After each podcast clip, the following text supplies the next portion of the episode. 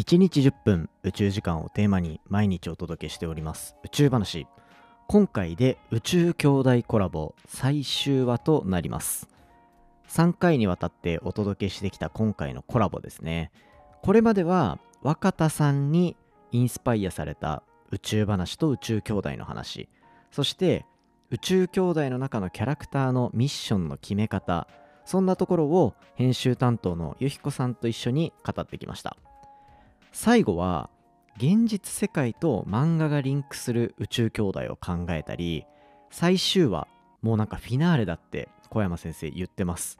最終話に向けて盛り上がる宇宙兄弟これからどういう読み方をしていけばいいのか編集担当目線で話してもらう回だったりっていうところでお届けしていきます。宇宙兄弟これまでの振り返りたいなっていう人のためになんと宇宙兄弟200話完全無料公開を公式ホームページで行ってるみたいなので概要欄からチェックしてみながら今回の音源楽しんでいただけたら嬉しいです。それでは最後までぜひ楽しんでください。なんか前回のコラボの時も話したんですけど、先になんかイベント起こしますよね小山さんあ、そうですね。なんか爆発とか。そう爆発とかそれこそそのだからトンネルもう見つけちゃったみたいなもう見つけちゃおうみたいな感じでそれをどうするかの辻褄を。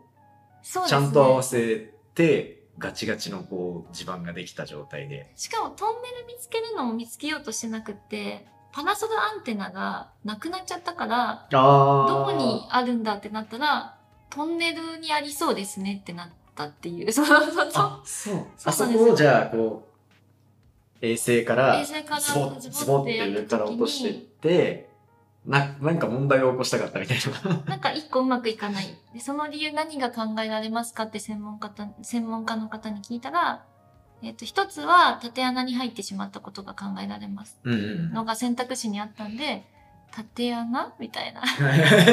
なんだそれっつって。からのトンネルですね。ってなったら、うん溶岩チューブみたいな。トンネルのってなったら、面白いですね。ってなるんですよ。小あ山さんが。うん。採用ですね。あーそういうことか。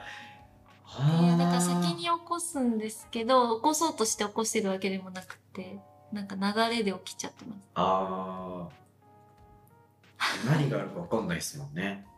何があるか分かんないでしかも逆に言うとその縦穴とかっていうのが全くない状態で思いつくからなんかそこに現実がうまく当てはまるとめっちゃ気持ちくなんかパズルはまるみたいな。ああそうですね。今回はそれ起きましたね、そうなんだ。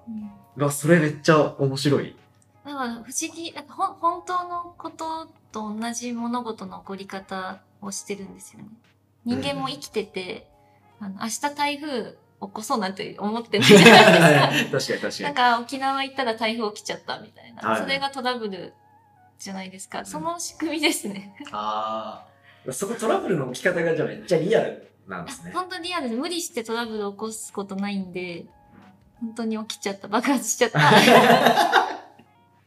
そういうことか。で、うわ、いてよかった。いてよかった。た。なんかなんかトラブル起きたぞ。どうやったら解決できるんだ。みんな考えるぞ。ってなった時の答えなんで、無理無理がないです。この人に解決させようなんて最初から思ってないんで、だからリアルにはい、描かれる部分があるんだ。ISS でもなんか穴開いて空気漏れちゃった場所を描いたんですけどそれも空気漏れたらどう対処するかを考えてたらエディがうまいことやってくれたってパターンなんで頭切れそうなやつ頭にして、あれもでもリアルにあったや事象を引っ張ってきてますよね。そうですあの本当にあった話をやりたかったことは、えっと、ISS でそのちょっとその穴が開いちゃったりした時にトラブルがあるっていうのはなんて言うんだろうなちょくちょく起きますよね。確か。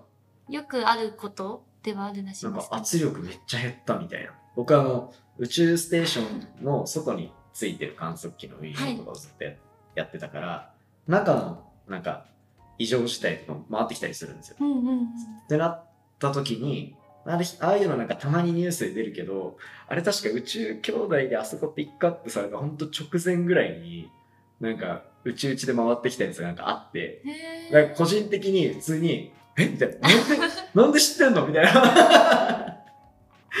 になった記憶がすごい強くて。そうですね。それで言うと、過去の事例とかも、その、ハプニングの参考にはしてます。うんうん。あの、ロシアで、停電が起きて、えっ、と、なんで停電が起きて、なんか大変な目にあった？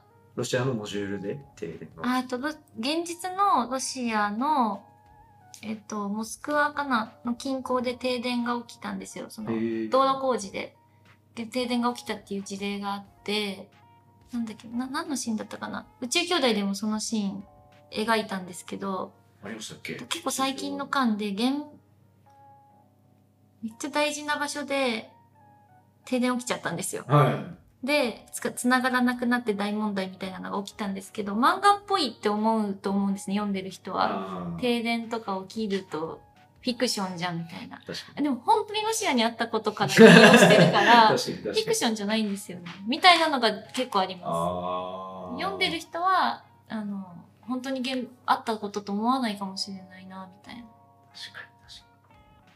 じゃあ、今後、でもだから、もう逆に言うと今って、宇宙兄弟の描かれてる部分って、ちょっと未来っぽい部分が増えてきたじゃないですか。はい。僕たちが行けてる宇宙の距離よりも行けるところが増えてるとか、人がめ、人だってあんなに行ってないし、みたいなまだ。ってなってるから、これが未来予知的に当たったらめっちゃ面白いですよね。昔のなんか、東京オリンピックはい。ダメになったのなんか、アキラであ 書かれてたみたいな、ー、当たりました、みたいになってましたね、ネットで。ああいうのも、しかもでも、将来計画と JAXA のめっちゃ硬いところちゃんと抑えてるから、多分、あり得るじゃないですか。あ、宇宙兄弟っぽいこと起こってるじゃん、みたいな。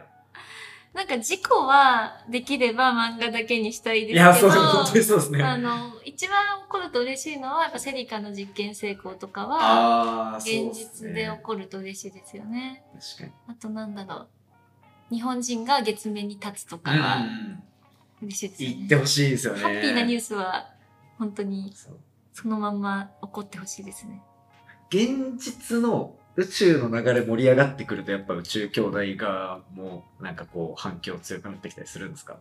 まだそこまで実感ないですね。あ、本当ですか？うん。だ、そっか、まだ日本が月行ったとか、うん。月だったり、宇宇宙旅行はい。が、私が来たら嬉しいなって思ってるお仕事は、あの、宇宙旅行の航空会社から広告のお仕事でうん宇宙兄弟使いたいですとかは、わあ、最高ですね。その、面白いですよね、そういうお仕事で。本当の宇宙に宇宙旅行の絵使うんだ。い宇宙兄弟の絵を使って、なんかやるの面白いなと思います。でも、もうね、宇宙の描画させたら、なすするってなったら、宇宙兄弟絶対に最初に候補に上がるし、来たらいいけど。面白いですね。でもなんか、それこそあれじゃないですか、ワープスペースってあの宇宙スタートアップと、セリカさん。セリカさんだって役員じゃないですかあ、。そう。そういうの起き始めてますね。ワープスペースはあの僕 めっちゃ細かく出てもらってるんで、そうですか宇宙話。あの、CSO やってる森さんも出てもらってるし、で、あとなんかワープスペースの社内の人めっちゃ聞いてくれてるらしいんですよ、宇宙の話を。ああ、じゃあこれももしかしたら、あそうです、そうです、そうです。いつもセリカさんお世話になってますって。セリカさんがね、偉い人だから。ワープスペースさんから来る記事の確認依頼のとか来るんですけど、はほんとセリカの絵をめちゃくちゃうまいこと使ってくれるああ、そう、それめっちゃ思いますね。本当になんか、いる人をただオマージュしただけかのように出てきますよね。はい。佐々木亮の宇宙話ああいう現実とのリンクみたいなのもちらほら今後出てきたら盛り上がりますよね面。白いですよね。そっかいいな。全然宇宙飛行士の仕事の話もっとしたかったな。けどちょっと、まあ時間も時間もねはい、あれなので、ちょっとじゃあ、最後、最新話。まあこのポッドキャスト公開されるタイミングで最新話43巻そうですね。43発売巻発売予定でですす。よね。42巻。僕まだこの収録のタイミングで読めてないので、はい。で、単行本派なので、42で、もうね、僕は今そわそわしてるけど、43でどうやって解決されるのかみたいな。42の終わり方があそうです、そうです。人をハラハラさせる終わり方でしたそうなんで。すよね。なら、ちょっと楽しみにしてるんですけど。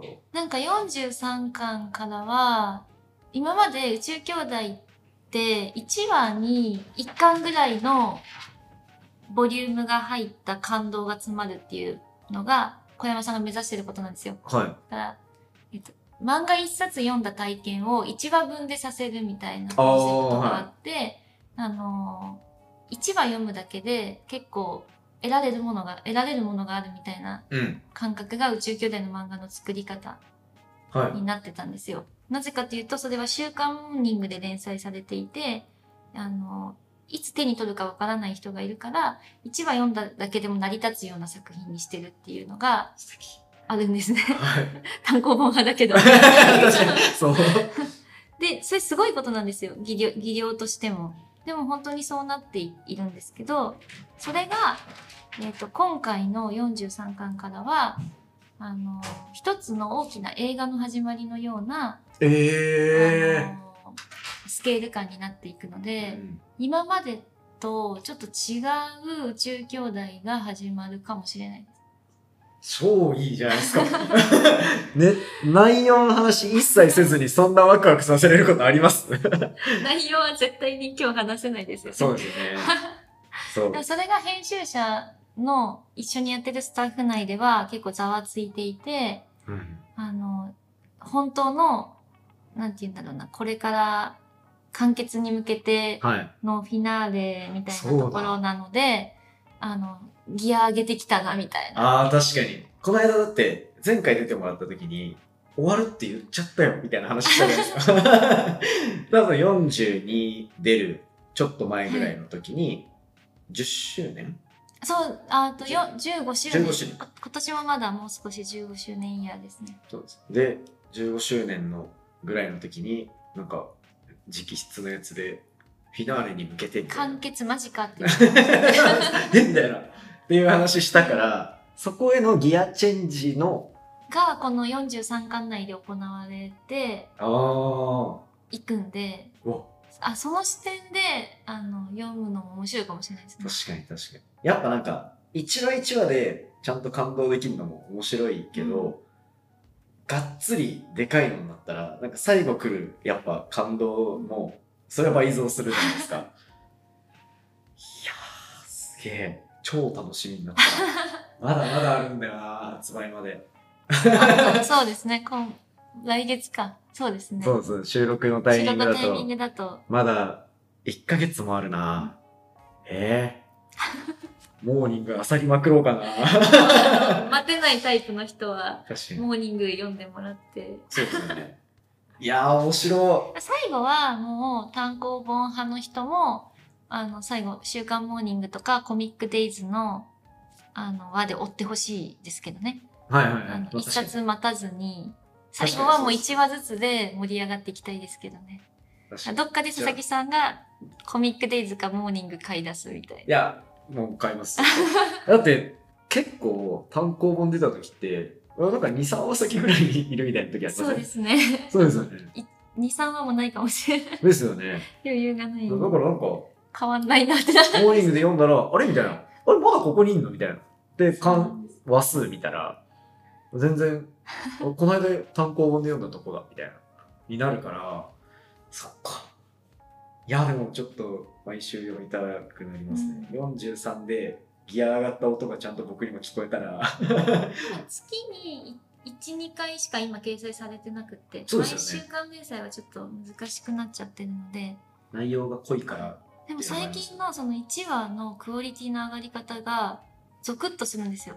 えーその一発目もらった時とか。そうです。あの、あ、か本当にさっきも言ったギア変えてきたなみたいなのが伝わってくるんで、えその感じは習慣系の追い方をしないと見逃しちゃうんですよね。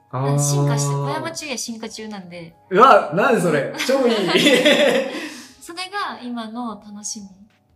それいいな。佐々木さんぐらいの熱量のファンだったら、ここら辺で多分切り替えて、今回の43巻単行本あたりからあの2週間ごととかで宇宙兄弟読むとなんか表現の変化に多分気づけると思います、次の噛んでるのまた先になっちゃうんで。そうですよね。いつも、まだかな。そうなんですまだかなって思ったタイミングで調べると、まだ先なんですよ。発売されるのが。そう。そうですでもなんか面白いですね。前回、僕、前回のその一緒に収録させてもらった時に印象的だったのが、僕が数年間宇宙の研究した中で宇宙兄弟の見方が変わったみたいな、年スケールの話したじゃないですか。だからここっからは、こう、もうちょい短いスパンで、こう、連載と一緒に追うからこそおもろい、時期が来るみたいな。はい。やります。ありがとういつ読んでもいい宇宙兄弟から、うん。今読まなければいけない宇宙兄弟になんかなっていくのが、あの、この後なんで、私も今後は、今までは単行本発売楽しみにしてくださいって言ってたんですけど、あのぜひ、しなんていうんですか、習字というか、連載で追ってくださいってコミュニケーションに変えようと思って、こんな、いや、そうですね。僕もじゃあ、それを言います。僕が習字で読んで、ネタバレはしないけど、テンションだけ伝えるみたいな。読んだけどやばいな、みたいな。ぜひぜひ、そっちに。したいなと思ってるんで。あとやっぱ、宇宙兄弟好きからすると、横、違う友達とかが宇宙兄弟読んだ感想とかちょっと聞きたいし。ああ、そうですね。それで話せそうですね。そうですね。いやー、面白い。じゃあちょっと、そこもまた、はい。なんか最後の宣伝パートめっちゃ長くなっちゃいましたね。宣伝っぽくなかったから全部使います。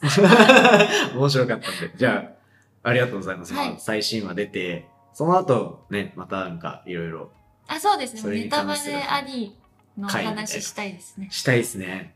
じゃあ、そこもまたお願いします。ということで、今回は宇宙兄弟コラボ第2弾というところで、ゆひこさんに来ていただきました。ありがとうございます。ありがとうございました。